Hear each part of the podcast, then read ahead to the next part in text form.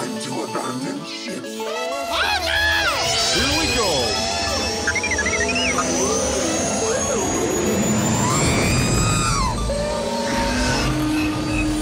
Can I persuade you to join us for a drink? It's a tradition. Here, here. Jar Jar, homie, my main man, quickly.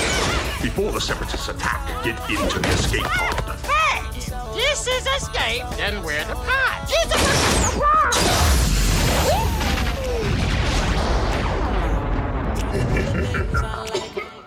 Welcome back to Star Wars Escape Pod and another week of Star Wars chat with, uh, with your host, myself, and uh, your co host, Blake, and a good friend of ours, returning voice on the podcast, Ben.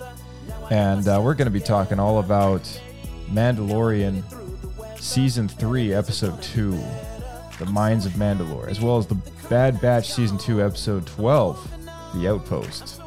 Without further ado, let's get into it.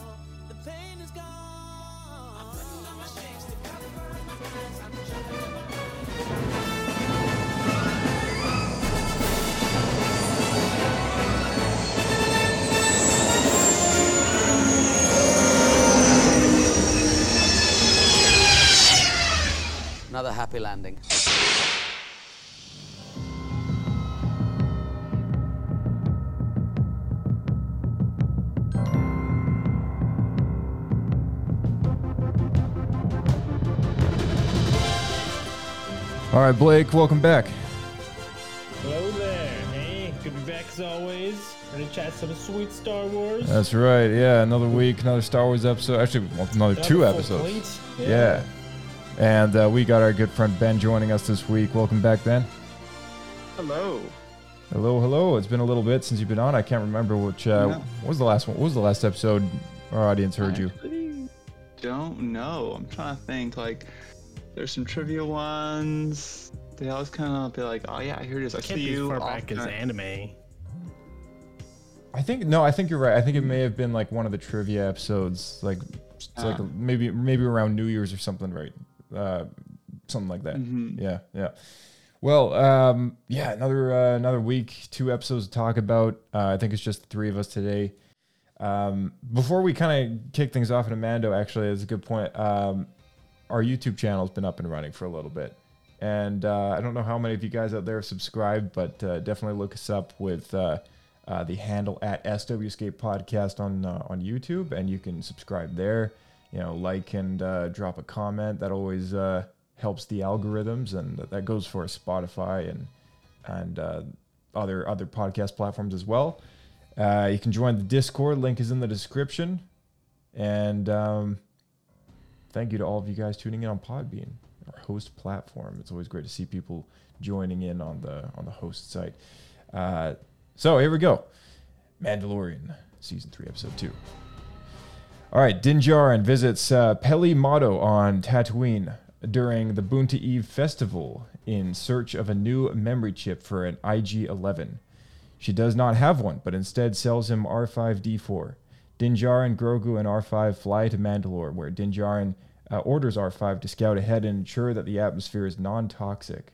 When R5 does not return, Din Djarin ventures out after him and is attacked by several Alamites, a native troll-like species living in the caves. Heading deeper into the mines, Din Djarin is captured by a cyborg creature and sends Grogu for uh, Bo-Katan's help. Bo-Katan rescues Din Djarin, kills the cyborg, and uh, leads Din Djarin to the living waters. Din Djarin begins to recite the creed to restore himself as a Mandalorian. However, a sudden drop causes him to sink deep into the water. Bo-Katan dives in to save him, and on the way back up, she comes face to face with a mythosaur. oh yeah. All right, so um, initial impressions for this episode. What do you guys think of this one? I enjoyed it. I mean, it was very uh, ambiance. I kind of like the whole cave dwelling thing, but I, I got to sidetrack slightly because this is, I got to say, the, the first thing that really, really stood out to me above all, like top, my top thing was was that General Grievous? And then we kind of learned a little as you get in a little farther, like, no, it wasn't him. you know, it's Man, funny because I was like, questioning it for like half the episode.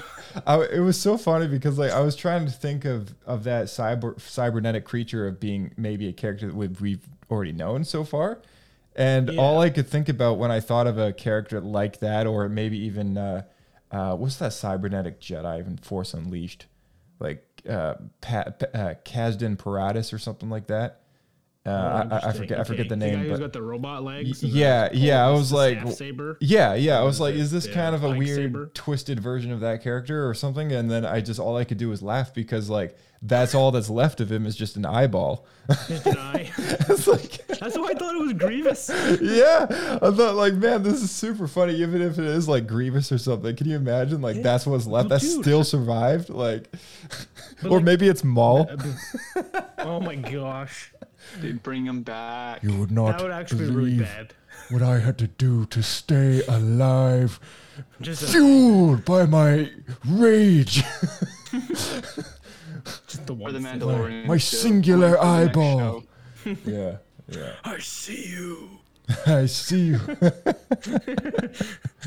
Dude, the design, like his hands looked like Grievous. He had multiple arms. He moved like Grievous with like the weird, like, kind of like body movements, similar to when Grievous is like running on all six legs. Hmm. Uh, and then uh, obviously he was down to just one eye, which is something that's totally plausible for Grievous. And the sound effects, some of the some of the weird noises, like were Grievous noises. yeah. It was like the Well, first noise he made. It was like Grievous. I, I mean, it is a Skywalker sound department. I guess maybe they just pulled something out of the library that happened to work. But uh, yeah, and you, you got a good point there. I, I'm just kind of like I, I, I don't think it's. I mean, the thing is dead. No, so I don't no, think I'm it's sure it's anything to be thought about. But yeah, I had my brain turning for a second when he popped out of that machine. I was like, oh, like, who's this guy? Like, yeah. What What did you think of this guy, Ben? Um, of, of the the Ilo guy, I mean, I'm like, um, I was just looked up Grievous death, and I was like, dude, he's like flames coming out of his Yeah, eyes. Like, yeah. there's no way.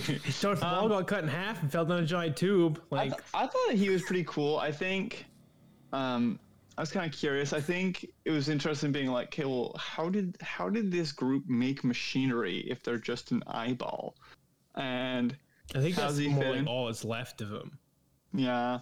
I was like, I thought I was excited to see more of them. I kind of like the idea of like, hey, you have machinery and just replaceable bots. Thought that was pretty cool. That that character, as the episode as a whole, you know, I'm always sometimes I'm watching. I'm like, man, I think they could have all made better decisions. a lot of Are you the times, characters? so many times, yeah. I'm like watching this, and I was like, like okay, actually, one the one that got, and this was this might be nitpicking a little bit, is when okay, so the uh the planet, you know, we have to test the atmosphere. Which, by the way, I don't know this whole hey, we have to check, go and check the geyser. I don't know why they couldn't just check the surface. I feel like that felt very weird. Of like, well, is is just like 20 meters that way going to be significantly more poisonous than right here? Like, does Oh, gas not just kind of move around? Check that poison oh. cloud, that the Yeah, isolated like- it's like, zone hey, over there. move over here and I was like, I don't know if that's how atmospheres work. Another one was, okay, so he's like, hey, Grogu. I think it was just- because it was in the cave, though. That's why. Because yeah, to get below ground. yeah, I can see that. I just, I don't think like I feel you should be able to detect trace amounts, like unless there's a, I don't know, maybe a mustard gas. I just like if it's been there for a while, maybe the gas is very heavy and dormant or something like that. And so I was a little curious on like, okay, weird what we're predicting on. And then you know, there, there's there's a couple moments where I was like, or when uh, Mandalorian was fighting those um, I forget what they're called, the the Planet of the Apes looking guys. Yeah, the Alamites. yeah. Morlocks. Yeah, I was like, dude, you could fly and you have a gun. You should be unbeatable against a guy with a club. Yeah. He also was worse with his saber than we saw him last. Is it heavy? Are these are sabers supposed to be very heavy? So okay, so here's the thing, because like uh, because this has constantly come up, right? Like w- anytime, anytime Din pulls out the dark saber, I always just kind of cringe at just how bad he is with using it. And in the book of Boba Fett, um, you know, for those who remember, there was a there was a, a an episode in which he trains with the armorer, and she actually kind of like has something to say in regards to uh, to like how he's like wielding the the, the saber itself. And um, and I don't really know if this just has to do with the dark saber alone or if it has to do with like all lightsabers in general. But she mentioned something about like fighting fighting the blade itself. Um, and uh, I don't know, like, do, do you guys remember anything in regards to that, or, or am I yeah, just I mean, it, this is their explain explanation why Jedi is good with sabers and regular people can't use them. which- right? But we've um, seen regular people use them before, Yeah, that's that's why it doesn't make sense. and So that's like- exactly why it doesn't make sense. Yeah, because that was the original canon with George Lucas in the original trilogy, and then they changed it for the prequels. yeah, And, and we see people in Clone Wars use sabers and stuff. I mean, because like I think the Han scene doesn't really count because he just used it as a tool. It's not really fighting anyone. Mhm. Just putting that out there. Now it seems like they're trying to bring it back, but at the same time we see Katee Sackhoff use it no problem. So in this same episode, Right. Yeah. uh, Well, and that's the thing is like Bo Katan has like wielded it before. So like I had a bit of a moment of rejoice for the fact that at least someone in this series can actually use it like properly, right? Like and and like she's wielded it. I, we know um you, we know Sabine trained with the weapon as well once upon a time and and so and I like think they came up in Rebels as well. The because Sabine was having a hard time fighting with the saber. Yeah, it did. It did. Yeah. Yeah. It came up and she's like, it's heavier than I thought, but like, I, it didn't quite look as heavy as Din Djarin makes it out to be. No, And I think, And I think my other question with that is and like, she's 14. is it your force like is it like a binary okay if you're force sensitive there's no drawback to using it or is it like hey you're you know not quite as strong with the force is there like a scaling penalty that you have like what is the No, Okay. it has to do with your connection to the crystal. Then the gear the Yeah. crystal aren't working together. yeah but like i think like okay so i assume that your connection with the crystals through the force right yeah, yeah, And so my question is like, let's say that someone is like theoretically can be force sensitive. Are they? Is it like okay, if you have no force sensitivity, you're gonna have a very hard time, and if you have at least some, you're in this other like there's two pools of people, or is it like? Hey, even if you're force sensitive, but you have no training, you're not even aware you're force sensitive, and you suck at it, are you closer to a Jedi Master, or are you closer to someone who is not force sensitive at all? I think, um, you know, I think the best way to answer a question like that is is probably just to look at at what we know, right? So uh, we do know that the Force is in everybody. You know, like everyone the, in the Star Wars galaxy, life would not exist without midi chlorians. Midi chlorians is your gateway to feeling the Force. Jedi have a larger gateway than most. Having a higher midi chlorian count, they're able to wield the Force, unlike other people who don't have that gateway as open as much, right? So, um, even a character like Din Djarin has technically like has the Force. You know, Han Solo would be a character that would call it luck. Um, but I would imagine that he's actually a little more open to it than other people are. And that's not to say that like he'll ever be able to lift a rock with with his mind, but it's probably kind of in that you know it's a bit of it's a spectrum, right? So I think like there's probably some area in there in which Din Djarin is probably at the lower end of the scale, in which he's really struggling to kind of connect with the weapon, right? And really, really struggling to connect with like the kyber crystal that's inside of it.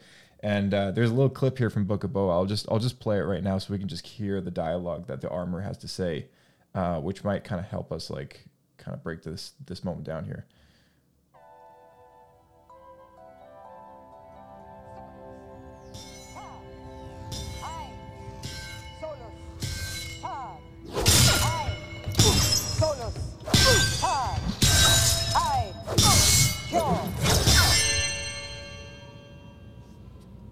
Solus. Hard. You are fighting against the blade. It gets heavier with each move. That is because you are fighting against the blade. You should be fighting against your opponent. Stand up.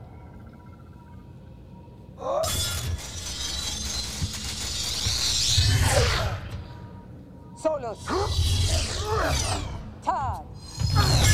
There.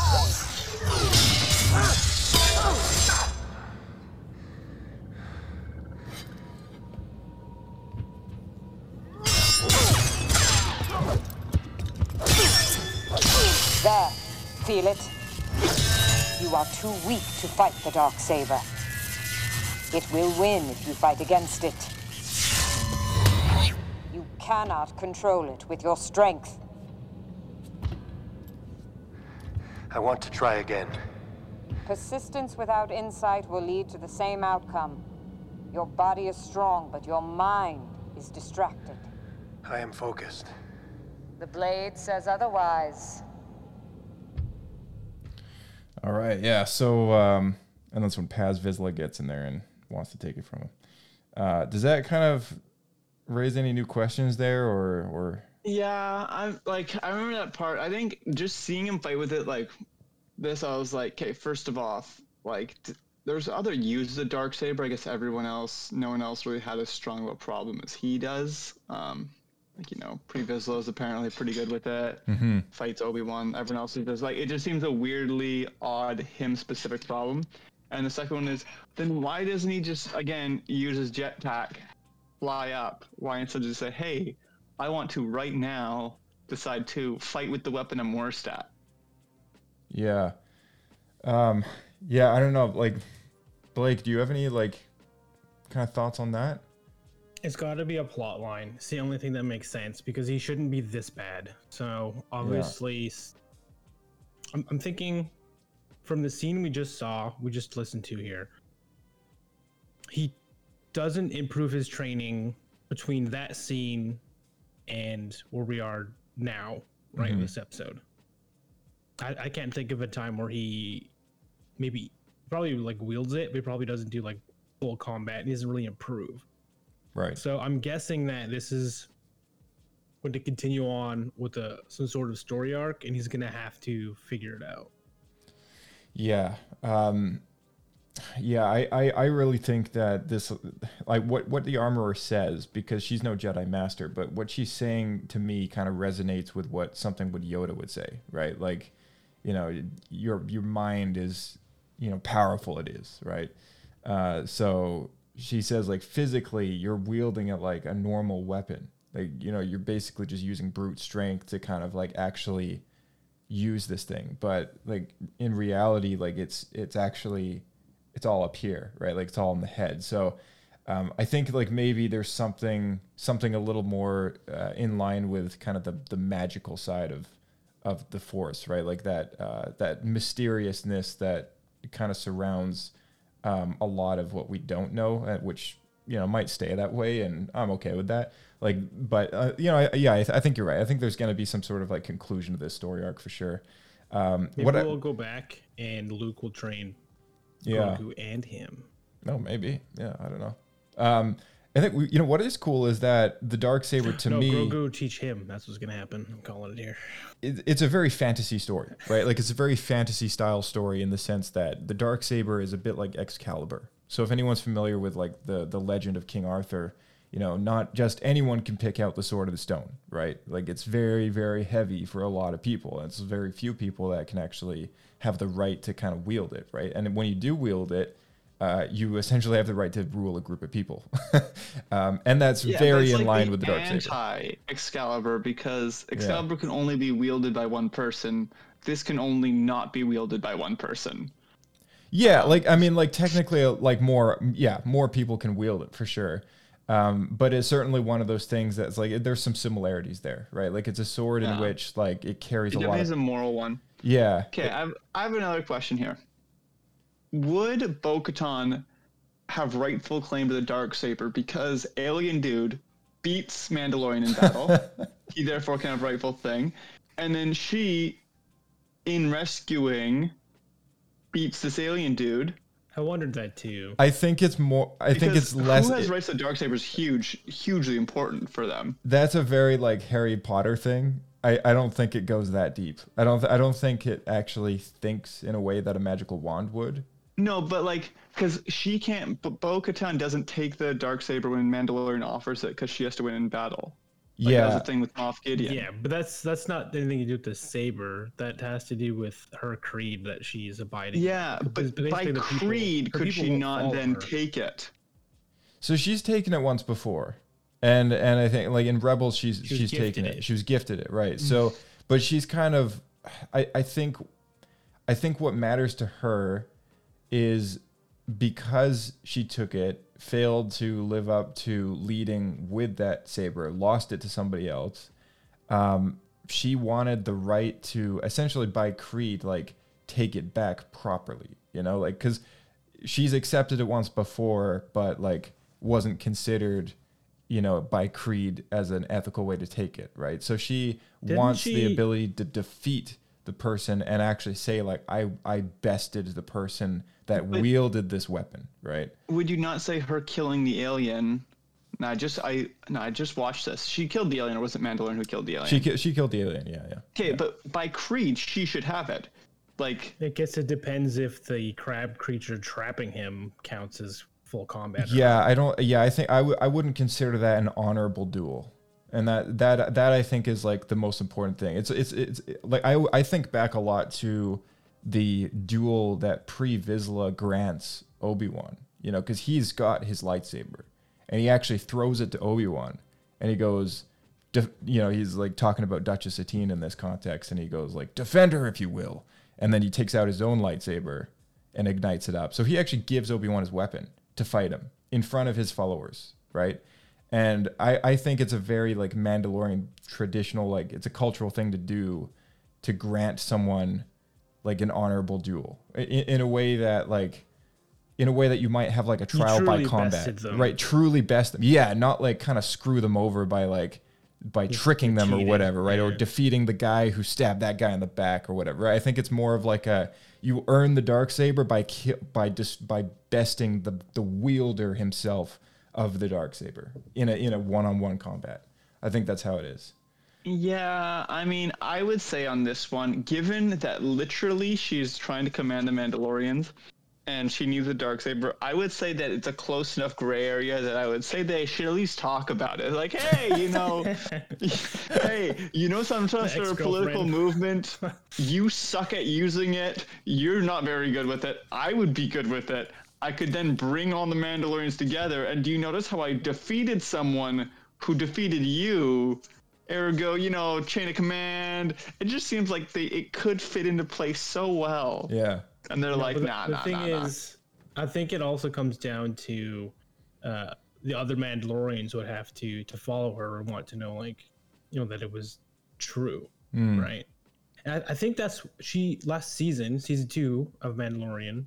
I'm pretty sure she has a line somewhere that says she thinks because she didn't earn the saber, that's why uh, Mandalore like fell apart. Yeah, yeah. Well, and, and and like you, yeah, like you were just saying, like it- like the followers matter to her a lot, right? Because now at this point, they because they don't think she's taking them anywhere really, so they've gone off and done their own thing. So that's why she's kind of sitting there all depressed, like you know, just just she said, like yeah. yeah. And she so she actually tells Din Djarin like, go and find them, go and wave that thing around, and they will just follow you wherever you go, right? Like she's just done, right? So like even if she did have the chance to take it back, I don't think she cares anymore. I think she's just like, you know what? Who cares? Like they they left me because I I didn't honorably get the chance to take this like stupid sword because Din Djarin happened to defend himself against Moff Gideon and best him in combat. So now it's his, and like that that chance is no longer mine anymore. Like that that's all that matters to them, and that's what mattered to me. And so if it no longer matters to them that I've got it, and they've gone off and now they're mercenaries doing their own business and they've just left me to chill at my castle, like why should I care, right? So I think she's really just she just doesn't care anymore. I think like even if she does like like he like he doesn't want it. That's the thing. Like he's offered it to Bo-Katan and she just refused to take it because like unless she kills the guy, she's not gonna she's not gonna be able to have it. So I think uh, I think to her it just doesn't matter enough anymore to really do any impact, if that makes any sense. Um, yeah, but there's there's definitely a story here. There's definitely like a, a you know we're I I- don't think we're anywhere close to figuring out exactly you know who this sword rightfully belongs to. Uh, I think that's an it's an ongoing uh, story or narrative that they're they're kind of be going to be unfolding. I think as the season goes on, and you know we still got another six episodes to kind of go. So uh, I'm sure I'm sure this will come up again. Um, yeah. So en- end of season two, I remember speculating about um, I don't I forget who was there in the episode, but um, I remember thinking to myself, maybe even saying it out loud, that it would be so cool if Din Djarin was kind of like the character that is supposed to be the one to rule Mandalore, and like he's the one that's like wielding the dark saber and stuff. But I think maybe that story and narrative is changing in front of us. I think like maybe what we're looking at is a guy who he's he's a bit like you know he's an outlaw and i think he's going to kind of stay that way i don't think he's supposed to be any kind of chosen one i think what we might be looking at is a narrative for bo-katan in the sense that she is like yeah redeemed and in her own way right and like She's technically the heir. Mm-hmm. yeah, and seeing this episode, her witness Mandalorian go into the waters and tr- and forcibly just like because she's so skeptical with all this like kind of Yeah. hokum, this like this like ancient like cultural, um, uh, what do you call it? The the creed, right? So like you know she's just kind of like yeah, it's all for it's all for theater, right? Like I've done it, it's all for theater. I was a royal, you know that's not what we do. Even if it was true, it was like thousands of years ago. Yeah, exactly. So she looks at Din Djarin's group as like a group of kind of almost a bit of a group of crazies that believe in Cult, children's yeah. stories and yeah, yeah, cult, yeah, yeah. So like that's that's how she perceives them. So you know when she's kind of like giving him the full tour and kind of reads off the plaque, she's really just kind of you know it's like yeah, welcome to the welcome to the museum, right? like, um, good luck with the with the with the ritual. And so she, but as she watches him do his thing, there's like a look on her face that kind of tells me like maybe she's kind of reconsidering her her thoughts on how ridiculous this is you know It just seems amused. yeah she seemed like kind of taken by it her personality so far i would have expected her to kind of roll her eyes but she she didn't it was a very different kind of look than what i was expecting um, so I think I think you might be onto something. You know, like maybe maybe we're onto a, like a redemption arc with her character, and you know she's gonna be the best of both worlds in, in the sense of uh, kind of respecting what her sister was doing as rule, but also more in line with like the traditional Mandalorian warrior way. So that would be really cool. I think that would be that would be a great um, great story arc. Then maybe they'll rebuild Mandalore on on Kalevala or something like that. You know, kind of like Yeah, how we saw, kind of like how we saw um, in the Marvel universe. You know, we saw um, was it was that was the was the world that he's from? uh, Thor's Thor's Thor's homeworld. Yeah, what's it? Asgard? Asgard. Thank you. Yeah, yeah. It's like it's like watching Asgard blow up, and then they have just they just make new Asgard like on That's somewhere right, else, yeah, right? Earth. Like maybe Kalevala will just be the Mandalore, right? The the new Mandalore, and you know, and they're gonna pull the whole narrative of like Mandalore is like a people, not a planet, kind of thing, or whatever. Like they'll they'll do something like that, right? um, anyway, that's that's just some some thoughts for the room, but. Um, we had a mythosaur show up in this Yeah, episode. yes. Let's get into that. Yeah. So this is supposed to be ancient and extinct, and I did not know they were amphibious.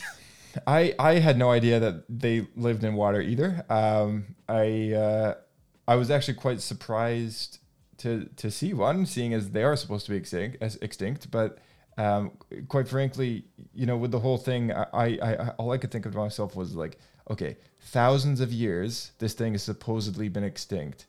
How is it that it's like lived on their planet that entire time with like all the all the technology they had? Because it was a thriving city, right? Like we've seen it in the Clone Wars. The mines were probably active, maybe like at one one point, and uh, it just makes me wonder that those those underwater caves must go pretty deep. That Yeah. it was hiding way down there. Anytime they waters look, run deep. yeah, yeah, because to me, I thought it was weird that they just hadn't found this thing because it's so big. Like, it's like, how have you not known that this thing has been alive down there this whole time? You know what I mean? Well, there's there's cases of that on Earth where we thought creatures were extinct, that and then they show up like super deep in the ocean. There's like a like a rockfish or something. I guess was- so, but like. I mean, like they have like that ain't a rockfish. yeah, that that ain't no rockfish. Yeah, that thing's Hey, like the size about of a. Nessie? what about Ogopogo? I mean, like they have technology that can sense life forms, right? Like in Star Wars, they got an they got a they got crazy tech, you know, like um so it just to me I was like this is this is a, it's a little strange that just no one's come across it yet. Um but I don't want to know more. Bo Katan's gonna ride it like a mountain to war. I want to see yeah. Boba Fett on a Rancor and then her on a Mythosaur right next to each other. I, I I do have to say this though about the about the mythosaur. Like, um, it's it's a little bit like the Krayt dragon in the sense where where we've had a skeleton of the creature of some kind that's kind of depicted it in a certain manner, and then the expanded universe provided us with imagery of this creature, which had very little in common with the skull that we're familiar with. It's a bit like it's a bit like the um, it's a bit like the Krayt dragon. Like like the EU depicted the Krayt dragon as a literal dragon looking Yeah. thing with without wings, but like uh, it almost looked like a kind of like a dragony thing with with like yeah yeah exactly with like maybe some horns on it or something like that and uh, more like a lizard right but the but if you look back to the original films like the Krayt dragon has always just been like a, a very snake. Like looking skeleton so it made sense that when we watched Mandalorian season 2 that it was like a giant worm or something because that's how the skeleton looked. And and it's the same goes for the insignia of Mandalore which which is the mythosaur skull. And um, I've always thought to myself, what a weird looking skull that is. But like when I when I looked at the the creature on the water, I was like, whoa, like that's that's it. You know, like that's the that's Yeah. the skull, that's the face, that's the figure, right? And they took the time to put the uh, the horns on the right spot. Yes. on top of the head, it's like on the cheeks. Yeah, yeah, and even even at the bottom where there's those little like teeth like structures at the bottom, if you look really closely, they're there. And I was Wow, see, I blown that. away. It's very dark. It's very dark underwater, but so it's hard to see. But but I was so impressed with the design of how they managed to just take that skull, which eh, you know, to be fair, has never been scaled to size. Like it's always been an emblem or like a little replica that you can buy or or like something like that, right? Like it's never been like how big is this thing, right? And the EU imagery has always been somewhat not accurate because they just kind of come up with something and you know that's it, right? So like this was super cool for me to like see like the the connected dots, you know, it's like this let's let's literally take the skull and like make it into a creature. That was awesome. That was super well done. So, you know, props to uh the, I want to see in better light though. See what it actually looks like. Oh, I'm sure we will. Yeah, I'm, I'm sure. I'm sure that'll be a thing. Yeah, maybe not. Maybe maybe we'll never see it again. Maybe it's just maybe this is a moment of of like character development for Bo Katan and uh and you know maybe we'll never see the Mythosaur again. But maybe that's something that she needed to see to kind of push her in a certain direction, right? Um, makes me wonder if Mandalore, uh, Mandal, uh, Din Djarin saw it at all. Maybe he maybe he was just unconscious, didn't see it. Uh, so Maybe unfortunate. yeah. Uh, all right. Um, do you guys have any other notes for this one um, before we do some some some rating system? I didn't know that people referred to Boonta Eve like Christmas Eve. really? On Boonta Eve? Oh man, Like I thought Boonta Eve was an event. Boonta Eve. Um, you know, it's funny because the only other time we've heard the, the Boonta Eve is, is in the the Boonta Eve Classic, which is like the, um, I guess it's like the the name for the pod race. But on Wiki, Yeah, which is that's what I always thought it was. Yeah, on So- on Wikipedia though, it, it says Boonta Eve was an actual like annual holiday and festival celebrated on the desert planet uh, for Ah, decades. Yeah, it honors uh, the rise of um, Boonta Hestilic Shadru, uh, the god uh, to godhood.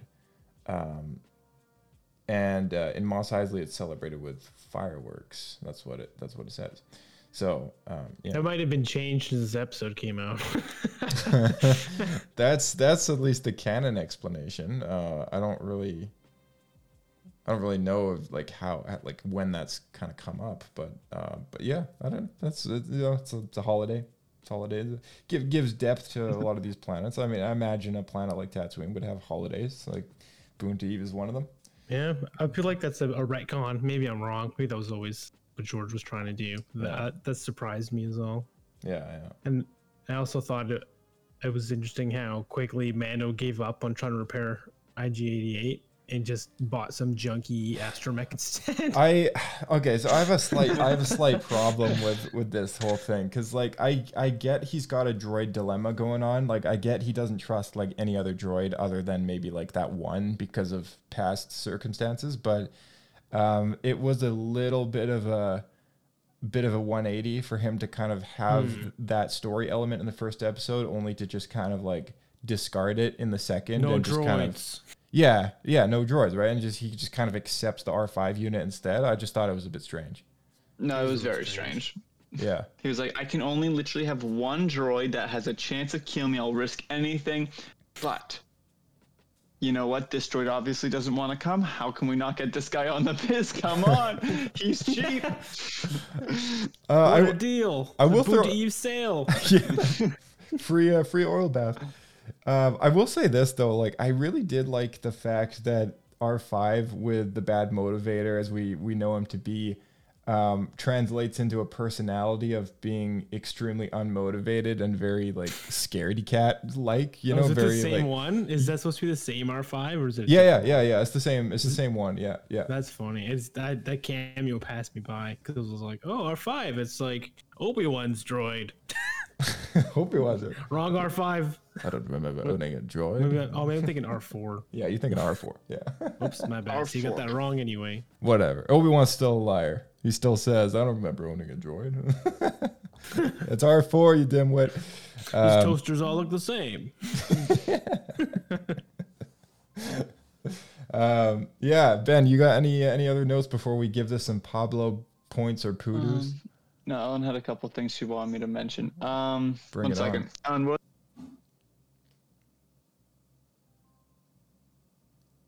I think he just ran off. Did he just I think he jettison out did. the escape pod? I think did he? Is he in open space? No, look, um, look out I- the window. Ellen wanted, Oh, Ellen wanted to mention the puppets. She wanted to, she wanted to make note of the puppeteering. She said like it was Oh. interesting seeing like things kind of go from and we were discussing the the things we liked and we didn't like about actual puppets versus um, CGI.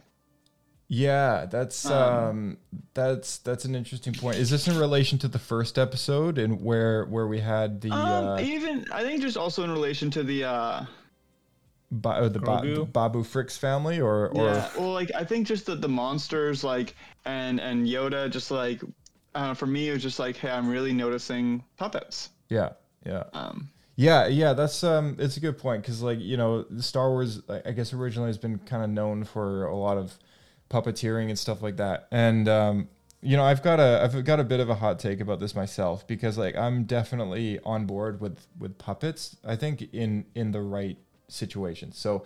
Uh, what the the whole scene with Grogu and like clearly Grogu works as a puppet, right? Like I don't I don't think he would work nearly as well if he wasn't a puppet. Um, but uh, oh, Blake's back. yeah, it's like he just absolutely ran and came back. Yeah, yeah, yeah. Um, all right, so um, I just like I, like uh, clearly like clearly uh, um, Grogu works as a puppet. Um, Babu Frick, you know, I think he works like as a puppet, right? Like there's some tangibility there. Some characters just don't always work as a puppet, and and I think in um, episode eight of the Last Jedi, I think. Uh, I, I'm still really torn on them using the puppet over what they'd done to replace the puppet in the prequels with a bit um For which bit- character? for Yoda. Right. And and I still think the Last Jedi Yoda puppet looks a little funky to me. Um, All the puppets, other than like Empire Strikes Back, look a little funky. yeah, the, so the old Phantom Menace one did too. Yeah, and that's definitely not saying that you know, like I'm not comparing that to Jar Jar and saying Jar Jar looks better, but I'm just saying like in general, I think there's a time and a place for puppets, and it's not all the time. But in the times that it works, it should work really well. And I think so far in this series, like they've done a really good job with puppets. Uh, we've certainly like made some comments in the past. I know I know Bryce mentioned the uh, prosthetics on like the Nikto pirate that we saw in the last episode, and uh, wasn't a huge fan of that. Um, I know I've got my issues with the prosthetics that they did for Cad Bane. I think he would have worked better as a CG uh, character for the head replacement instead. Um, but I, you know, again, like I'm kind of lumping prosthetics in there with with um, animatronics and puppeteering, but um, but yeah, I think there's no, a time. but I see where you're coming from. I think I get this a lot when I um think about what was it when, uh, about Lord of the Rings when people are like, man, see how like all the great animatron like it's all like you always should be using the uh prosthetics and things look how the orcs look better than the hobbit and everyone very conveniently forgets to bother mentioning the fact that uh gollum was cgi and they're like oh yeah well, but gollum was the best and it's like well you see like it's not that one's always better and it's like a saving money it's like you know it's it's different it's Yeah. it's based on things Yeah. like You gotta play to Mm. the strengths. Yeah, yeah, it's it, for for sure. I think I think you definitely have to play for the play to your strengths in in a way that you know allows the uh, the effect to come across the best way possible. And uh, yeah, I, you know, puppets they work right. Like they they've always worked. I think they still work. Uh, but there's a time and a place, and and it's not every single alien out there. I think there's there's certainly its uses, but uh, you know some things just work work better in in CG. Um, things like that crocodile uh, that worked. I think what Episode it, one like, in the season. yeah, no, in this in this episode when when they're in the mines of Mandalore, there's there's the those, flying the flying crocodile there's those Lizard alien things, yeah. yeah. so the, The- flying the crocodile was roar. CG. So the flying crocodile was CG, but but the but it was definitely a puppet when it was sitting in the pipe, right? Um, so like, I don't know. I think like maybe uh, maybe, and if it wasn't, then then you know, props to props to the creature department. But uh, uh, Props to the prop. yeah, props to the prop. Yeah, uh, but yeah, I don't know. I, I I think that that's a great situation in which um, it kind of works in the best way possible. You know, you got you've got, uh, and it, they do the same with Grogu. Like when Grogu's jumping around all over the place, like there's that's no puppet, right? Um, but when he's being held by a character or kind of like behind something, and clearly kind of that's that's the puppet version. So you know, it's a bit of a juggle with some things, and I think that's kind of the best way to approach it in a lot of situations. But um, yeah, what's what's uh what's the hot take around there, and what does Ellen think about about the puppets? Um, I think we thought that sometimes it worked out pretty well, and sometimes it didn't. Kind of the same thing of like, yeah, like Ellen really likes the uh, the Grogu puppet, the way it moves and stuff like that. I wasn't as high on the uh, man. I forgot what's the name of the club guys with the club who beat up the Mandalorian. yeah, the the, like the Alamites, yeah, Alamites. Okay, I was like, I forget their name. I was calling Planet of the Apes looking Yeah, guys. Um, I was like, I wasn't as like high. I think they felt a little bit clunkier for me. yeah, Um, yeah. So so I you're also kind of in the same boat with the prosthetics and and stuff. yeah, not like always being- sometimes I was yeah. like, That's I a was like, tricky I one really just though, wish. because when you're fighting people, I feel like it oftentimes looks better with costumes, just because the people fighting CG stuff never looks quite right. I don't know. For me, it feels like you know, like nine, like a basic 1800 Star Trek Captain Kirk fighting a guy. Like it, He- that was fighting, this episode a little bit. Yeah, I felt. yeah, I was like this fighting felt a little clunkier, especially because, at least for me, it's like, and because they're not like they don't do mu- as much hand-to-hand combat. It's a lot of guns, a lot of swords, which are a little bit easier there. Mm-hmm. But mm-hmm. I don't know. I think I think it worked out. It was just I noticed like I just felt like there was a lot more puppets. And I think sometimes people are afraid to not do puppets because the prequels did puppets, and you know we, we were scared of that. I will also say that CGI when you're fighting people in big bulky costumes, it goes a long way in the edit. So a lot of times you can edit it to look a lot uh, more intense and natural. Yeah, yeah, yeah. No, I um, I'm I'm kind of with you though on the sense that the uh, uh, I think there's a there's a there's certainly a blend that needs to take place sometimes, which in which it doesn't. And with these alamites, I feel like maybe the head could have been done uh, in post, but like maybe the body was left prosthetic. Like that would have been a really good blend of technology there. But um, That would also help the actors on stage because Yeah. much of the clunkiness is the people in masks Yeah, on yeah. can't see anything. Yeah, for sure. And you know, I think that at the end of the day, it really all comes down to budget. So, like, you know, at, at the end of the day, this is a Star Wars show, um, not a uh, full budget production film, and and perhaps it's just not in the cards to have these creatures done with with CG heads, right? Like that just might not be a might not be a, budget friendly effect to do and they might just get more use out of the the prosthetic thing. Maybe they're thinking okay it's going to be dark. We're not going to see very much of them. You know let's just do the whole costume and kind of kind of call it a day sort of thing right? So uh yeah i mean there's it's it's kind of a it, it- it's a it's a decision that kind of gets made on a certain level sometimes money's sometimes very much a deciding factor in a lot of these situations, but there's certainly a, a happy sweet spot, and sometimes too much prosthetic can can certainly be too much, right? Yeah, I, also didn't think it was bad. out- oh, oh yeah, go go for it.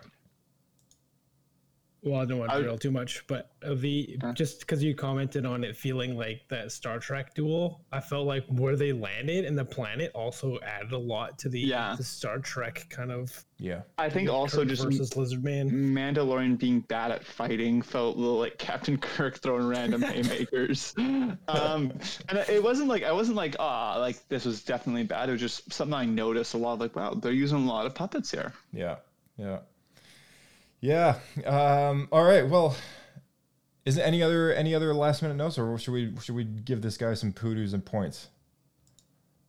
Um, two, I guess, two small ones. A, I thought the uh, when Mando and Grogu were going down into the mines in the first place, coming down through the city, which, by the way, seeing Sindori City destruct like all destruction in, in live action, uh, I thought was super cool. Very cool. Glad we, we got to see that. Mm-hmm.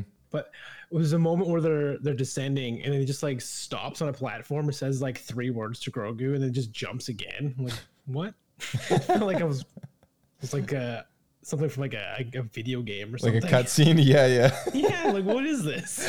I totally get it. Yeah, yeah. This is really clunky. This is one of those scenes or moments it feel like, yeah, this feels like we're in in the uh In the volume. the volume or whatever. Yeah. Yeah, yeah, a hundred percent. I think that's what makes Andor such a very different feeling show.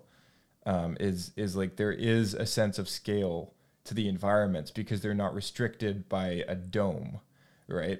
Whereas like literally with with you know the Mandalorian and other shows like Kenobi and such, like they're restricted to a certain area of physical space before that illusion is kind of broken, right? And so um, I definitely, I definitely with with these big kind of open worldy environments, you definitely feel it a bit more with with the kind of shots that they're pulling off.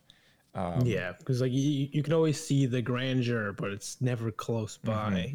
Yep, yep, and they they definitely they definitely don't have as many uh, aerial shots like sometimes like or or kind of more farther out distance shots. that's always typically a little closer to the actors, and you know, yeah, th- yeah, there there is something there. There is something there. You just kind of always know, right? Um, but you know, it's it's a great effect. By yeah, I totally agree. Um, Uh, and one other last thing, because I thought it was great when Grogu was escaping on his pod and his ears are fluttering around. It reminded me a lot of Gizmo from uh, uh, the Goblins movies. Oh, sorry, uh, Gremlins. Gremlins. Yeah, let's But be honest. dude, he's- he's so much like Gizmo. Like some of his movements and stuff reminds me a lot. I always like that a lot. Goblins. That's my mistake. I'm pretty sure the Gremlins are just in Star Wars. That, that's what they are. Gremlins ancestors. Okay, Uh, actually, my last note did uh did my man like can he not swim? Like, did the beast get him? It was very. I was like, because the beast seemed pretty dormant. I was like, did he just slip? What was what was the dealio there? I, It's just a coincidence. He just slid down the stairs I real fast. I have no clue. Um, I mean, if it is the the mythosaur that Mandalore the Ultimate tamed, it is people friendly. Uh, so I imagine maybe it was just being a bit playful. Uh, but Or- And he was pulled down by another fish, and then we saw the mythosaur There's because there's bigger always a bigger fish. That's right. Yeah, there's always. a You have the bigger button, right? Oh yeah, yeah, yeah. Let's uh, let's play it. There's always a bigger fish. It's so bad. Those like sea level like voice actors. Oh man. Um, uh, yeah. So, uh, I, I, I, yeah. You know, honestly, like I have no idea. Like, there, maybe there's something bigger going on there, but I thought it was a bit strange that somehow he gets pulled down in like super shallow waters, and like this thing is like way down there. You know. it's like it's a bit strange um, because he went down fast. Like she jumped in like right away, and he was already like at the bottom.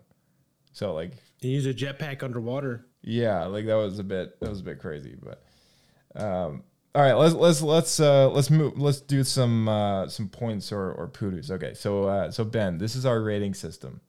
Um Okay, I'm ready. you can award um you can award three Pablo points or three Pablo poodoos or anything kind of between there. It's a scale of seven. All right. So in the middle, that's a Bendu. Um, three out of three Pablo points. That's like 100% A plus, the best, of the best. Three Pablo poodoos is the worst of the worst. Zero percent F is a fail, right? Um, I think like if you were to give it like one Pablo point, uh, which is just north of a Bendu, that's like you know that's like uh, like a C level, you know, kind of like a like a good. It's a good thing. It's a it's a pass kind of thing. Uh, Bendu is like fifty percent. Uh, is it starting to kind of make sense? A little bit. I'm like, okay, I understand. It's basically a scale that goes from negative to positive. Yeah, Um, yeah, exactly. With, with the Bendu is being zero. Correct. Uh, Bendu being Okay. fifty percent. Yeah, okay, being equivalent to zero from a negative three to three scale. Okay. Yeah, That's right. Exactly. Yeah, yeah. So we use uh, we also use fractions, so feel, feel free. if you need to give a 0.5 or whatever, yeah, yeah, feel free.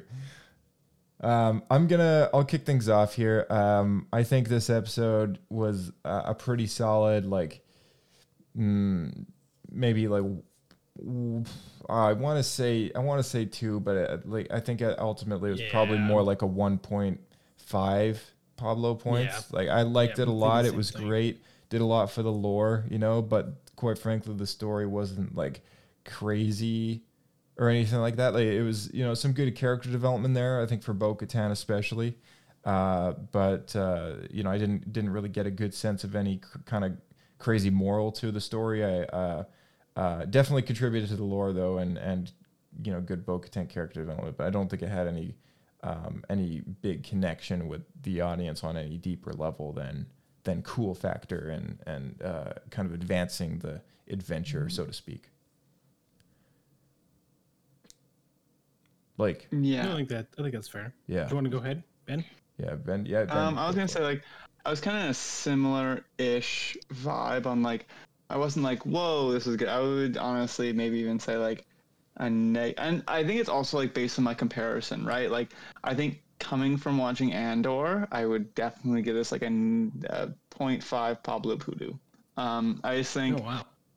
I, I I just think I was like they didn't do a lot to explain some of the things like why like I don't know maybe maybe the, the the poison on the planet got me a little upset. I was like you couldn't just you know do not like did, could they not just land slightly over there like was there no why did he have to go so far why do you like could he not just you know go do an air sample beam it back like they have communication um True enough. Actually, you know that that being said, that's a great point. I, I didn't even we didn't even talk about the air quality thing in this in this review, but I I you know, like even my phone can like tell me what the air quality is outside. Like like I feel like his ship could just you could buy an attachment or something that kind of like just reads the atmosphere and I think that's standard. I think feel like I feel like do we've that. seen Star Wars stories before in which a ship has told you that information. So I don't really mm-hmm. know like I maybe Well- for the spelunking factor of going into the caves themselves and doing readings at the bottom, but he never did that. So I'm thinking to myself like the whole thing was kind of a waste of time. You know, the whole air Maybe there was thing. toxins because everything's eyes were glowing. Maybe, maybe. That would be unfortunate. Madam takes off his helmet and then his eyes are just all green and glowy. Yeah, yeah, yeah. Exactly. and like all these people, the entire Mandalorian race, it's poison. We can't go back for our homeland. No one thought to send anything there to check. There's like, nah, dude, it's poison. It's our planet. We're gone though. Like, I was like, hey, what? What? Yeah, if no one came oh. back. You know, I think you've Well, changed my well, mind. I think Cody said it's poison, so it's not worth going to check. you know, I, I think you've changed my mind. I think you've lowered my score to one Pablo point. And, uh, I'm still in the I'm still in the point range, but I think I think I'm gonna shave off that point five. Yeah, there's Happy- th- happy there's, to there's a few there's a few uh interesting like yeah quirks, I guess, or Yeah. even dare I say plot hole-ish things going on, but they're all kind of minor gripes, I think. Yeah, yeah, like little things. Yeah. Like I had my negatives were those. I think my positives were I actually kind of liked the the alien, with the machinery. I thought I really liked him. He was my he That was my thing was highlight cool. of it. That was cool. Yeah, for sure. I think it was super cool. I'm not sure if I like that more than the Mythosaur or not. Just, this episode had a lot of really cool reveals, which is what I really liked about it. Yeah.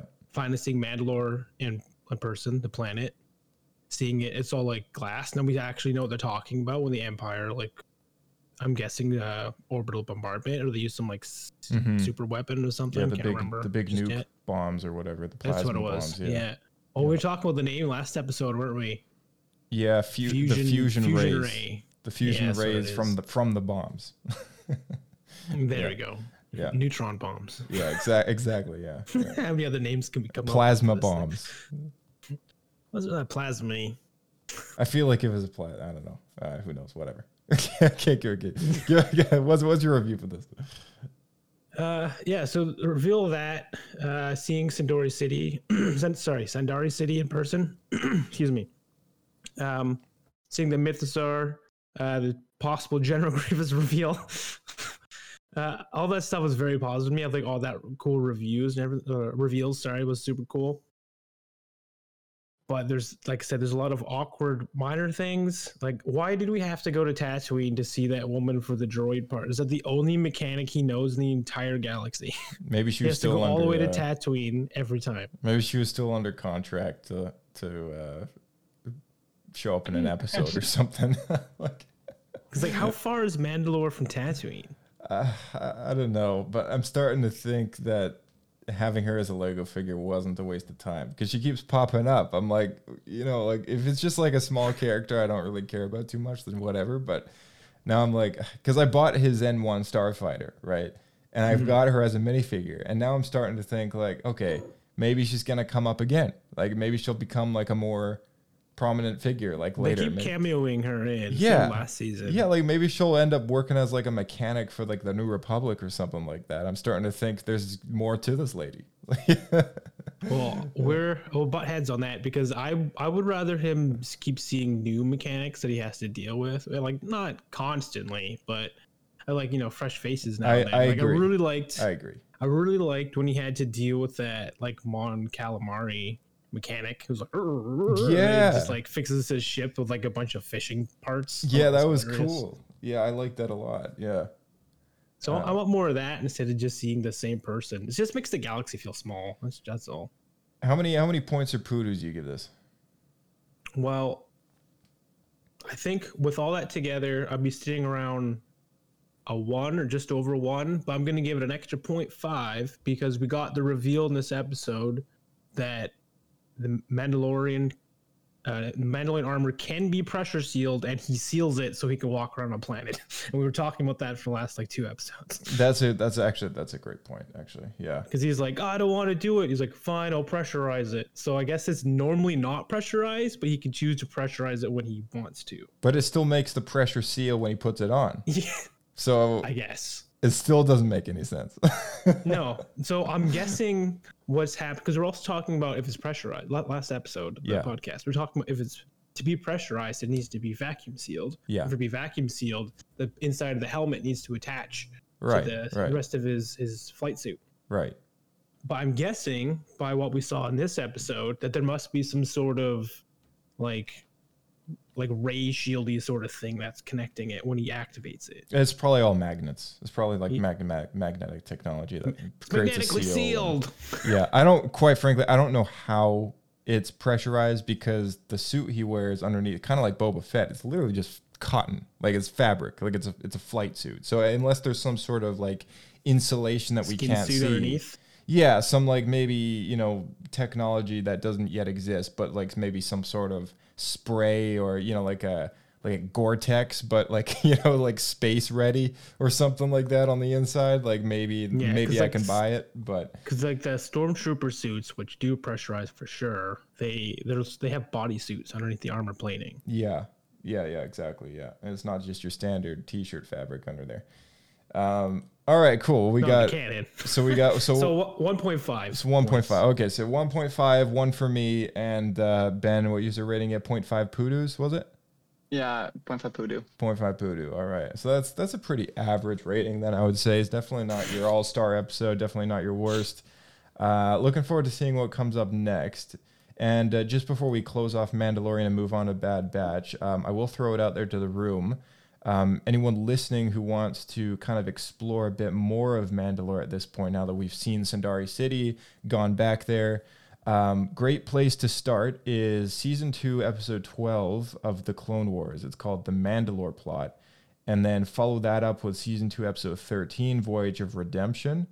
Uh, sorry, Voyage of Temptation. Um, and then season two, episode 14, called Duchess of Mandalore. That's a great story arc for exploring uh, Bo Katan's sister, Satine, and uh, seeing a little bit of Sundari City. Uh, another great episode is called Corruption. That's season three, episode five. Uh, the Academy, season three, episode six. Um, that's a great episode arc to kind of explore how Mandalore becomes uh, a bit corrupted, like during the Clone Wars, and kind of plants the seeds for later. Uh, season 4, episode 14, called A Friend in Need, was a great introduction to Bo Katan. So, anyone who wants to explore more of Bo Katan's story, that's the first time that she takes her first appearance in the Clone Wars, sees how she's connected to Death Watch, and kind of slowly kind of takes her position up as a prominent character in the Clone Wars. And then the Shadow Conspiracy arc, which is season 5, episode 14 through 16. That's a super important arc for the Clone Wars. That's when Maul basically, you know, takes together a, a, group of underworld um, organizations, forms an alliance, and goes after Mandalore as like a prime uh, location for starting a new empire under his own rule.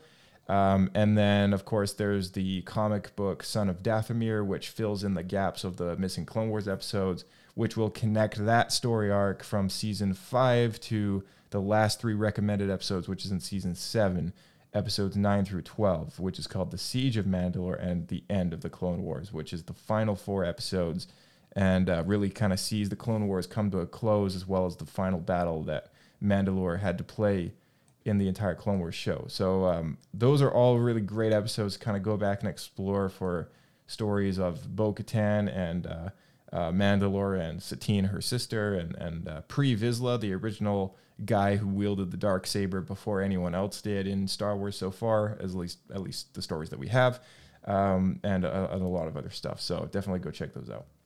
Ben, thank you so much for coming back on the show, man. It's uh, it's always great to have you back, and uh, you know we will uh, we'll Thank you catch for you. on, having uh, yeah, we'll catch you in the next one, and uh, enjoy catching up on the Bad Batch. I will. All right, see you, buddy. All right, let's transition over to uh, the Bad Batch. Oh yeah, you know what? No, we'll, we'll take the speeder.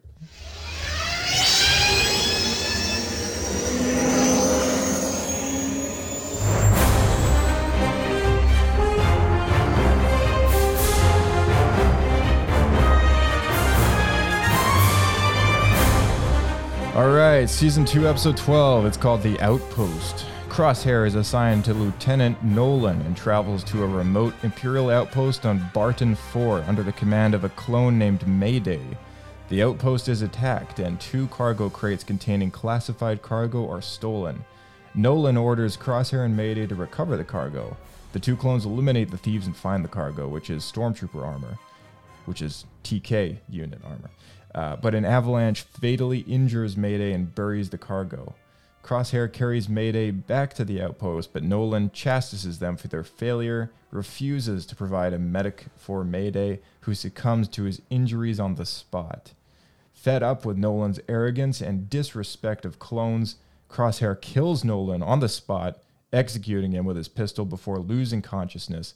Later, he wakes up in an, in an Imperial operating chamber where Emerie Karr orders him to cooperate with her if he wants to survive. Uh, so, what are your initial thoughts on this episode, Blake? Things are finally getting interesting. Finally, finally, we're back to the main story, the main reason why we're continuously watching the show every week, hoping that we're getting it back to this story. And here we are. yeah, because but what about Yeah. Crosshair since like he first left the group, and he's kind of been completely ignored this. Season. We've only had one episode with Crosshair so far, and uh, this is the second. Yeah, so this has been really cool to kind of explore, and um, I was really, really impressed with the story of this episode. This was super cool, and not to mention the environment was awesome. I love a snowy wasteland, and this was just uh, it was it was different. You know, Oh, it was man. very different. It was the harshest snow I think we've seen. Like you, Yeah. you I'd say probably since Empire Strikes Back. Yeah, yeah, for sure. It was uh we had flying kind of vulture like dragon things. We had like very steep rocky structures. It was very kind of like spacey looking in a way, you know, very People uh, freezing to death on yeah, screen. yeah, yeah. People literally dying of, in the cold, and and uh, yeah, very cool, very cool uh, environment, and um, and I thought it was so just like not like typical, but like almost like you know like when they when they kind of just realized what they're basically sacrificing their lives for is just Oh, plastic armor parts for the stormtroopers that are coming in to replace them.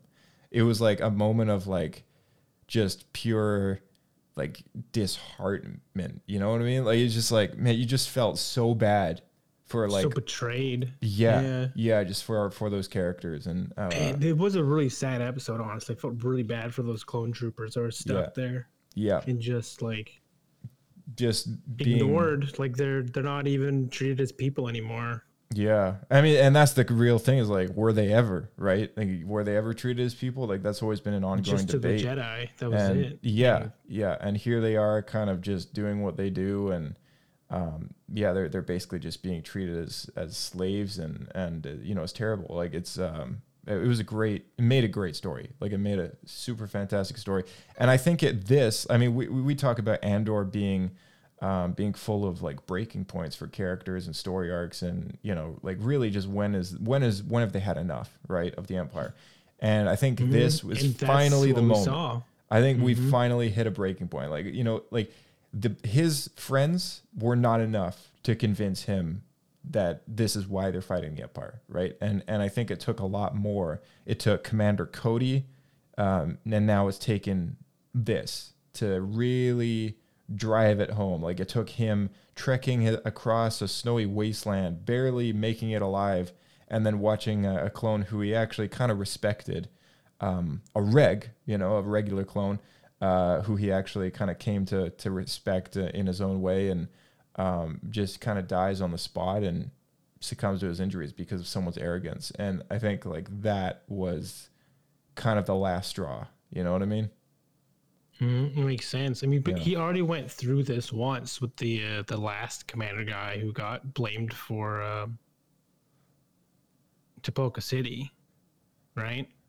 And now he's just going Right. through it all, all over again with this new guy.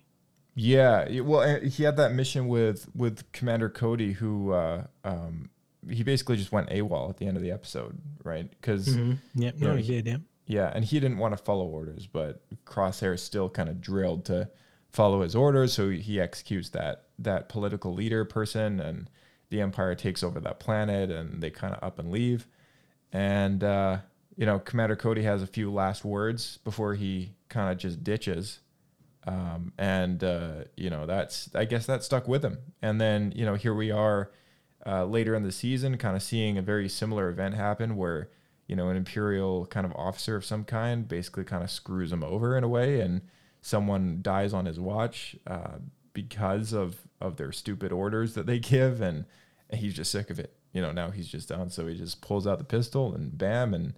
Uh, now it looks like he's being held in a research facility on Mount Tantiss, which is uh, Mhm. where the Zillo Beast came from, which is where all the Republic commandos are. It's where the Nala Se is being held captivity.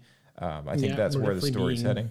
Yeah. Yeah, we're getting set up for a big finale. Seems Yeah. like so the rest of the crew are all going to go there, and I'm guessing they'll all meet up and they'll realize that uh, Crosshair's, you know, he's he's changed his perspective on the Empire. Yeah, yeah. Maybe he's gonna help them get out of a uh, get out of an issue there and kind of re- rejoin the yeah get out of a jam and, and rejoin their their squad or something like that. Who knows? But uh, or maybe he'll even just sacrifice his life and you know for the for for Omega kind of thing. Maybe he'll I mean, maybe, maybe I feel like this show is getting a little darker. yeah. Is it just me, or is it maybe just this episode? I don't know. I think it was just this episode, but um, but like, uh, yeah, I don't know. Like last week we had the the Zillo Beast show up, and I don't know if that was that was a bit quirky, Right. but well, the um, first half was spooky. yeah, the first half was spooky. Yeah, yeah. So I don't. I think I think the important thing is we're going back to the story that matters, right? And um, that's really kind of where this show hits hits home is is the that story, like that story arc. Yeah.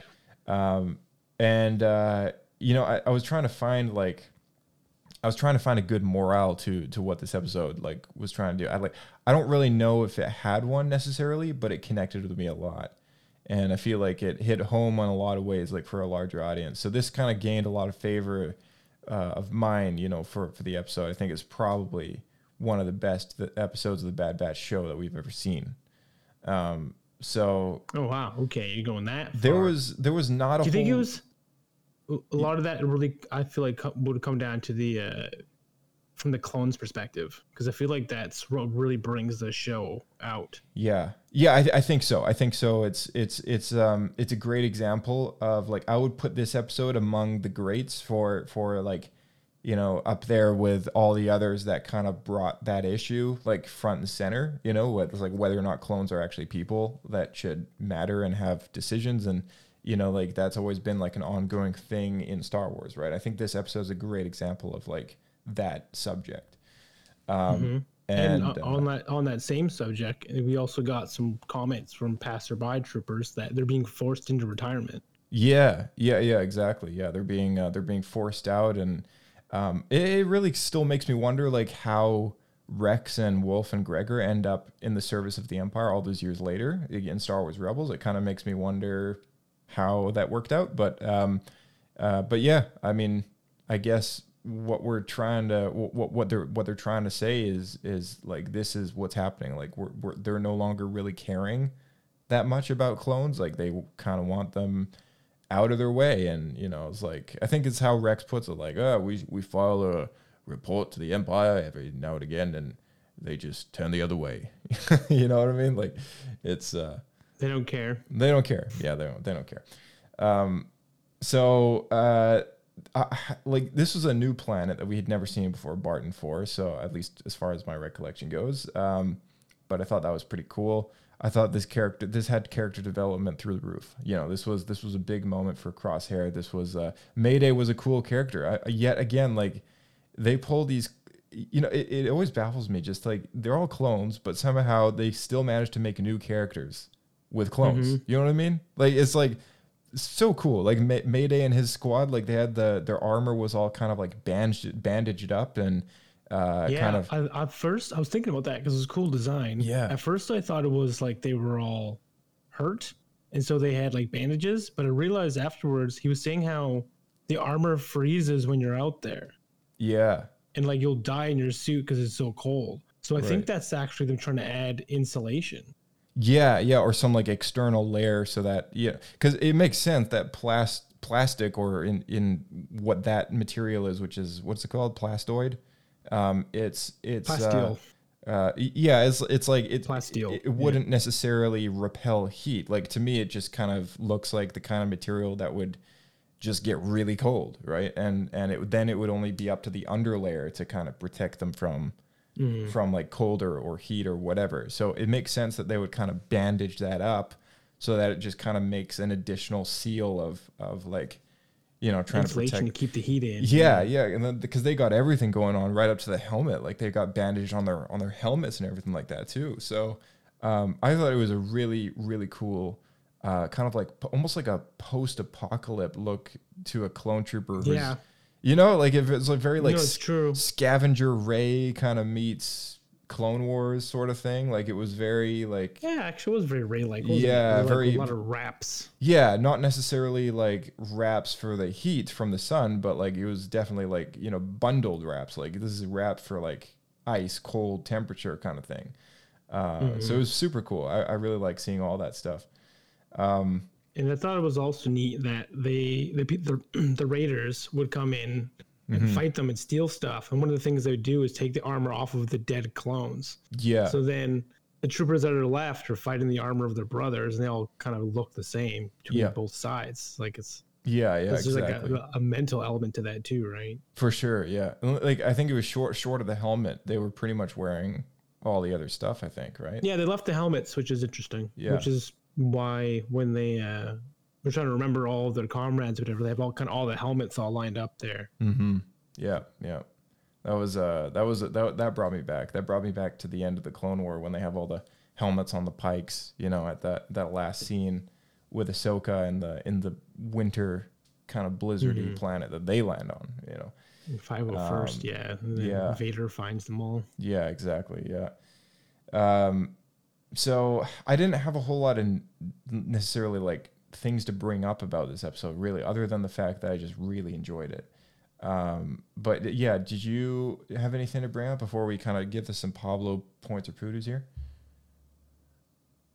I think we pretty well covered it. I'm just I'm I'm really excited that we're now getting onto uh, the meat and potatoes here and kind Yeah. of see it all come together. Yeah, And absolutely. like it's Yeah. Cross Crosshair is the most serious character, which is maybe why I like him the most. Mm-hmm. Because I feel like when you're following the main crew of the Bad Batch, I mean it's a cartoon, but it it feels more cartoonish. Yeah. Whereas Crosshair's more serious, and if maybe it feels more like the original Clone Wars because of that. Yeah, yeah, I agree. Yeah, there's a bit bit less kind of quirkiness going on and uh, less slapstick Less- humor, like Less yeah, less comedy Yeah. thrown in there. Yeah, yeah. Not to the- not to morals- hate not to hate on Wrecker, but like I feel like anytime Wrecker's around, there's inevitably some sort of like quirky comedy Yeah. related thing. Yeah, He, he loosens the tension a lot. yeah, yeah. Um, so uh, let's give this some uh, some points, and uh, you know I don't know, I forget if I've even given anything a three Pablo points, but I'm just gonna give this a three Pablo point. I think this is a Oh, great. dang. Yeah, yeah. I think this is an ace for for storytelling. You know, I think Mm-hmm. like you know, I I I feel like I've given something between a two and a three before, and I just think this was like a real standout episode. Like if I were to take any episode of The Bad Batch so far and just kind of present it to someone as just here, this is a good story for like representing what this show is about. Or like Mhm. this is a good animated Star Wars story. You say that, in its but in then if they watch it, they'll be let down from the rest of the series. well, that's why I'm giving this one the A plus, not necessarily the whole season, but like, yeah, we're, we're rated per episode. That's why we're doing per episode ratings. But, uh, but no, I agree. Um, but yeah, like I mean, three. I think three Pablo points, like it, it deserves anything close to that. Like this, this is this was so good to fit this amount of like emotion and sadness and action and just good storytelling all in a, a manner of like 25 minutes is great. no, that is fair. I thought I thought How it was good go- good character development. You know, added to Mhm. uh, gave depth to to. I mean, we saw a new planet. We got a few uh, a few kind of lore related things. You know, new scavenger kind of looking crew. Like there was some good design work going on here. Um, we had uh, we had Mayday show up, a whole new kind of subset of of uh, possible like clone army slash backstory going on. Some remnants of a of a, uh battalion that that just get thrown into this wasteland to do this dirty work. Um, I wonder whose Jedi general that they were falled under. I mean, I, who knows? Maybe there's a story there too. Um, I feel like there wasn't. I, I feel like anyone who saw this episode connected with it on some level, and and uh, even though it didn't maybe not necessarily have like a good uh, or if like a standout kind of like lesson learned moment, I feel like it still had that that element that was kind of very standout in No, I, as I well. disagree with that because I think the lesson a lesson. Maybe it's more of a lesson specifically for Crosshairs, maybe more character development. But he at the beginning of the episode, he wasn't willing to bring back a dead body of any com- like fallen comrades or anything, right? He said they're, just, they're dead weight. He refers to them. I, I would call that I would end- call that good character. I would call that character development. I think that falls Yeah. under character development just because like um yeah it, there there isn't really a lesson learned there. I think what he's really kind of cluing, cluing into is like uh, don't abandon your friends. I, I think what he's really cluing into though is um is like a respect for this person, right? Like he's we've always thought of Crosshair as like this kind of like lone wolf, kind of like you know don't die. cold. Yeah, and like literally, he's like Mayday kind of says, "Remind me not to die on your watch." Like when he kind of finds out that he would have just kind of left his body there, right? Um, I think in that short time span, um, Mayday earns Crosshair's respect, and like in a way that kind of works out to him really uh, changing his mind about bringing his body back. Right, like he he actually does save him in a way and bring him back. And I think that's what's the breaking point is like he goes through all this effort to save him, and then brings his body back, and then he dies because this fool doesn't get him a medic. You know, like and it's just like that is super frustrating. Like, I don't think there's any kind of moral to it, but I think it's incredible character development. I think that's incredible writing. You know that that we kind of have a moment like that, and you know this is this is kind of the result of like kind of what what comes out of it. Um, Right. But it you know it ticked kind of like four out of the five boxes for me, and like I think that was enough. That was enough to kind of give me like give me the impression that I don't want to say this is as good as it gets, but uh, this is definitely a great example of like what a good story is like. You know, within the context of Star Wars, that can be animated, it can be serious, you know, it can be for kids and for adults. All audiences can enjoy a story like this and and feel for these characters. And I think like a good That's fair. story, good story is like when you can really feel these characters, you know, and relate to them. Because No, I agree. Because like even just watching this episode, I was like uh, brutally paying attention and wanted to know what was going to happen, as opposed to some episodes, even this season, where it's like sometimes you're fighting to not look at your phone and stuff. Yeah, yeah, yeah, for sure. Yeah, this one just kind of had me absorbed, and I was like, "Whoa, this is this is good stuff." Yeah. So uh, three Pablo points for me. How, how many uh, how many are you getting? I'm trying to think of flaws of why I'm not going to do the same, but I, I'm going to go with a two, just because three to me, I feel like you really have to go above and beyond. To me, like that's. I, I, I'd say the only Star Wars content I would feel comfortable giving a three is like Empire Strikes Back. So Fair enough.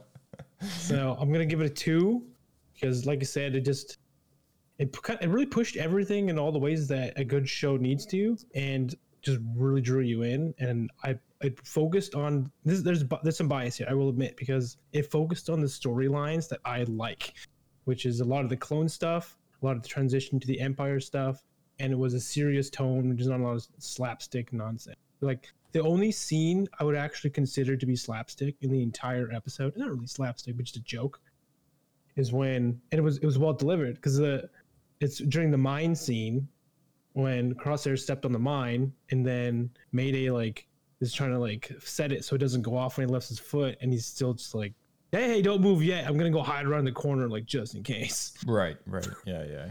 yeah Uh, all right, sweet. So two Pablo points from you and three from me, and uh, and I guess that sums up our thoughts on the Bad Batch. Um, we got one more small thing to bring up before we wrap it up today. So let's get into some news on the podcast.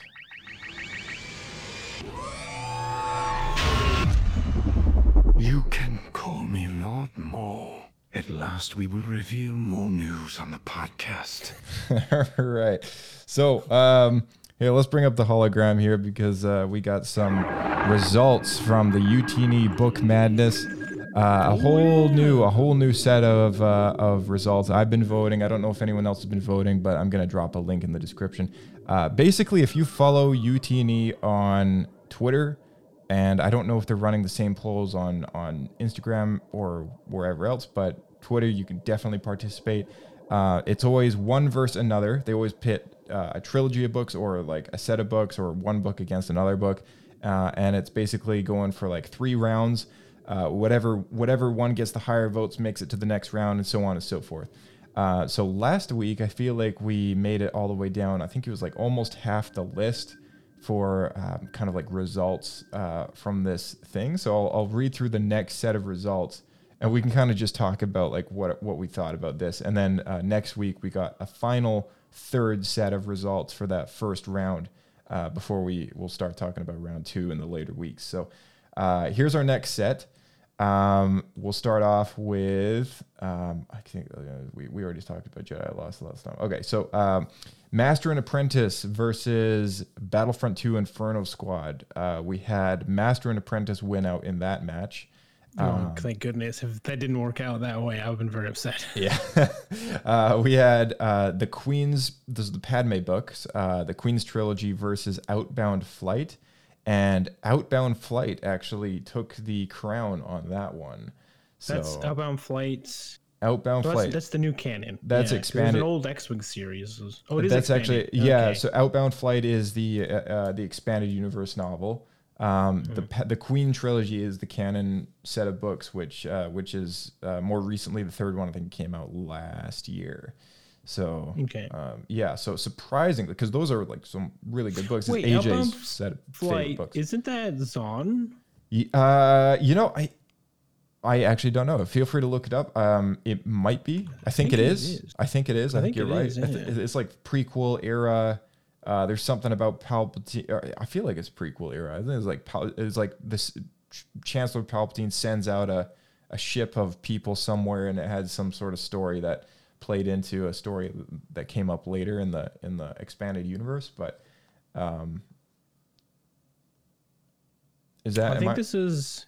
Yeah, yeah. I think this is the uh, yeah. Tempting's on up and Flight. Um, this is me going off memory now that I've seen the imagery. Remember that this is on. Yeah. Uh, I think that's when they first discover the Chiss race Right. Yeah. Yeah. Yeah. That sounds familiar. because they're just beyond the outer rim. And for those who don't know, the Chiss race, that's what a Grand Admiral Thrawn is. yeah. Yeah. No. I, you know, I'm reading the internal flap summary on Wikipedia, and you're right. Yeah, it does have something to do with the Chiss. Yeah. So uh, the canon kind of version of this is the new Thrawn books that they've been doing um, in the prequel-ish era. Like it was, I think, Thrawn Alliances, which is kind of like, if anything, similar to this, similar-ish, you know, to the story that was being told in the Outbound Flight. But, um, but yeah. Anyway, that that book won over the Padme trilogy. Uh, next set was uh, the High Republic Light of the Jedi versus the Old Republic Revan, uh, and Light of the Jedi won. Uh, we had the Princess and the Scoundrel versus X-wing Wraith Squadron series, and X-wing won out. Uh, we had Bloodline versus Shadows of the Empire. That's a canon book versus EU book, and Bloodline won. Really? Yep. I'm very surprised by that. Uh, yeah, yeah. Shadows of the Empire. I think that was the book that introduced Prince Xizor, uh, or had a prominent story with him at least. Um, I feel like there's a game that's based on the same on the. Shadow. I don't know. Um, Maybe I'm mistaken on that. I, I forget. Yeah, no, Um, that's that's the Dash Rendar game you're thinking of. Oh yeah, yeah, right. Yeah. Is that one called Shadows of the Empire? Or am I going crazy? Shadows is something. Might be Shadows of the Empire. Where's Phil when you need him? Yeah, yeah, exactly. Where's Shadow? Yeah, we're Phil's probably screaming at us through his headphones right now. Um, all right, so there's probably uh, so here's another set: Thrawn uh, alliances and um, uh, Th- uh, Thrawn uh, treason. So those two books versus Galaxy's Edge: A Crash of Fate, and naturally the Thrawn books one. Yes, Uh, Shadows of the Empire is the name of the game. Awesome. Yeah. So it is based on the same name. And Interesting. there- there's a novel of the game. Oh, So or maybe maybe that is it it. Maybe that is it then. Yeah. Man, Phil's got to be yelling at us so hard right now. Yeah, he's like, how could you not know? um, all right, so, all right. So next round, round fifteen was, uh, or uh, sorry, match fifteen was uh, Dark Disciple, my favorite Star Wars book ever, uh, versus Cloak of Deception, and Dark Disciple did win. Uh, there was a Thrawn Ascendancy uh, trilogy, series, the the new yeah. the new Thrawn trilogy, in addition to the new Thrawn trilogy. So there's there's now six new Thrawn books in the canon. If anyone needs to know that, so this is the the second trilogy of Thrawn books, and uh, that was versus the High Republic Into the Dark. uh, and the New Thrawn trilogy did win. Uh, the episode three, Revenge of the Sith novelization versus Yoda Dark Rendezvous, and the novelization won. Uh, set 18 included Shadow of the Sith versus Dr. Aphra, the audiobook, and Shadow of the Sith did win. Uh, we had uh, the, the last two set was um, the High Republic the Fallen Star versus Darth Maul Shadow Hunter, and the High Republic Fallen Star won. Um, and the final set uh, for for this this week at least uh, is uh, Catalyst, uh, a Rogue One novel versus Galaxy's Edge Black Spire Outpost, and Catalyst, a Rogue One novel one. Which, That by was the a way, novel, if I remember. great book. Yeah, written by uh, James Luceno, if I'm not mistaken, Oh, who yes, also the wrote the Darth Darth, Plagueis. Yeah, that's right. Yeah, he also wrote Darth Plagueis.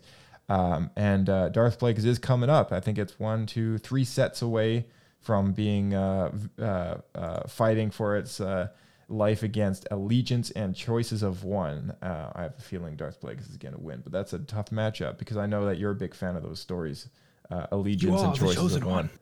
The choi- allegiance and choice of one. That was the ones where they had the the, the stormtroopers go rogue, and Mara Jade, I think, was uh, That's right. That was a introduced good to Star novel. Wars. Yeah, Yeah, I like that one. yeah. So two two prominent uh, expanded universe stories there. Um, so there was Well, that's actually that's a back that's a prequel for Mara Jade. a prequel. Oh, okay, all right, the- all right. You first meet Mara Jade in the Thrawn trilogy. That's where her and Luke meet. Got it. Got it.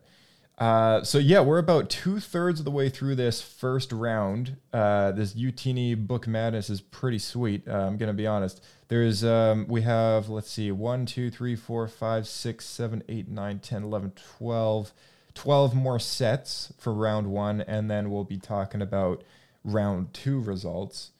Um, so yeah, anyone who wants two- to participate. Is it two weeks then? It, The this is round? this is going on for for another like two weeks, I imagine. So they post Mm-hmm. multiple matches per day. So I find I think there's like maybe two or three votes per kind of 24, 48 hour uh, period of time.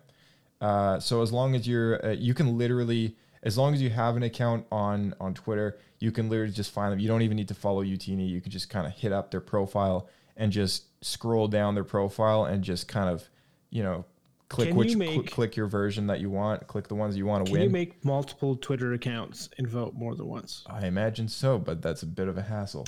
Oh, Yes. well, we can't really. Tr- if there's a book that wins that I don't like, then I'm gonna say it was probably Russian bots. So so long, so long as you can, uh, uh, so long as you can vote The for Russian bots are really like the High Republic. Uh, That's I, what I, I just hope the Russian bots like uh, like Dark Disciple because I'm, I'm rooting for that one to be at least in the final set of of um, of finals here. I think that, so. There's four rounds and then Make sure you keep it Star semifinals and then Wars. Imperial finals. bots. It- They'd be Imperial bots. Probe Yeah. droids. Twitter probes. droids. Yeah, yeah, exactly.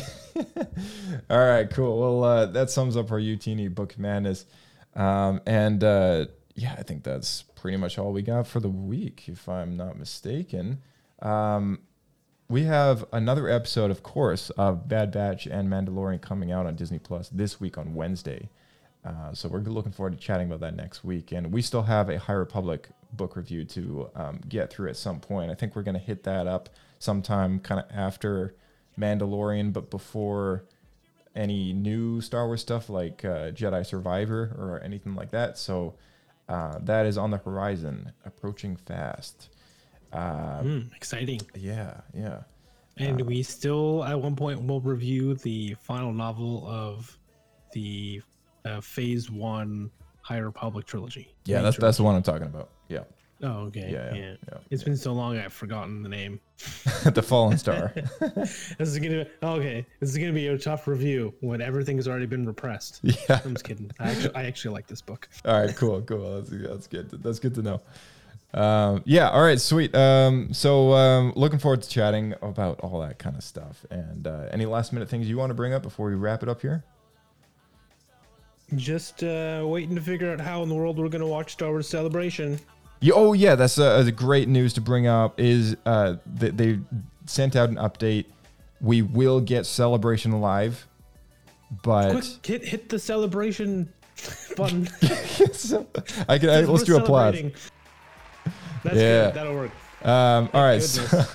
yeah, we like, will. What the heck were they thinking? after all, we will get Celebration Live. So that's super awesome uh, because uh, we were super worried that we wouldn't get to watch this online. But at least it'll be similar to last year. We won't get access to all the panels, but I think you and I are gonna be able to figure something out. We'll be uh, we'll be doing our daily celebration sit downs and catch ups, and kind of have just an open kind of recording channel for anyone to kind of pop in and give their thoughts. And I think that'll be really fun. Yeah, it'd be a good time. Yeah. So, you know, save the date. Save the dates, yeah. Celebration weekend. All right, we'll catch you in the next episode. Uh, in the next in the next episode. we'll see you later, my friend. See you out there. Keep flying. All right, thank you so much for all of you guys tuning in. You can find us on our social handles at SW Escape Podcast, and our email is at uh, is swescapepodcast at gmail.com. You can find it all in the description below, along with a link to our Discord server, which you can join and join the Star Wars forums. Subscribe to the YouTube, leave us a review, five stars, hit that like button, and may the force be with you. We'll see you in the next episode of Star Wars Escape Pod.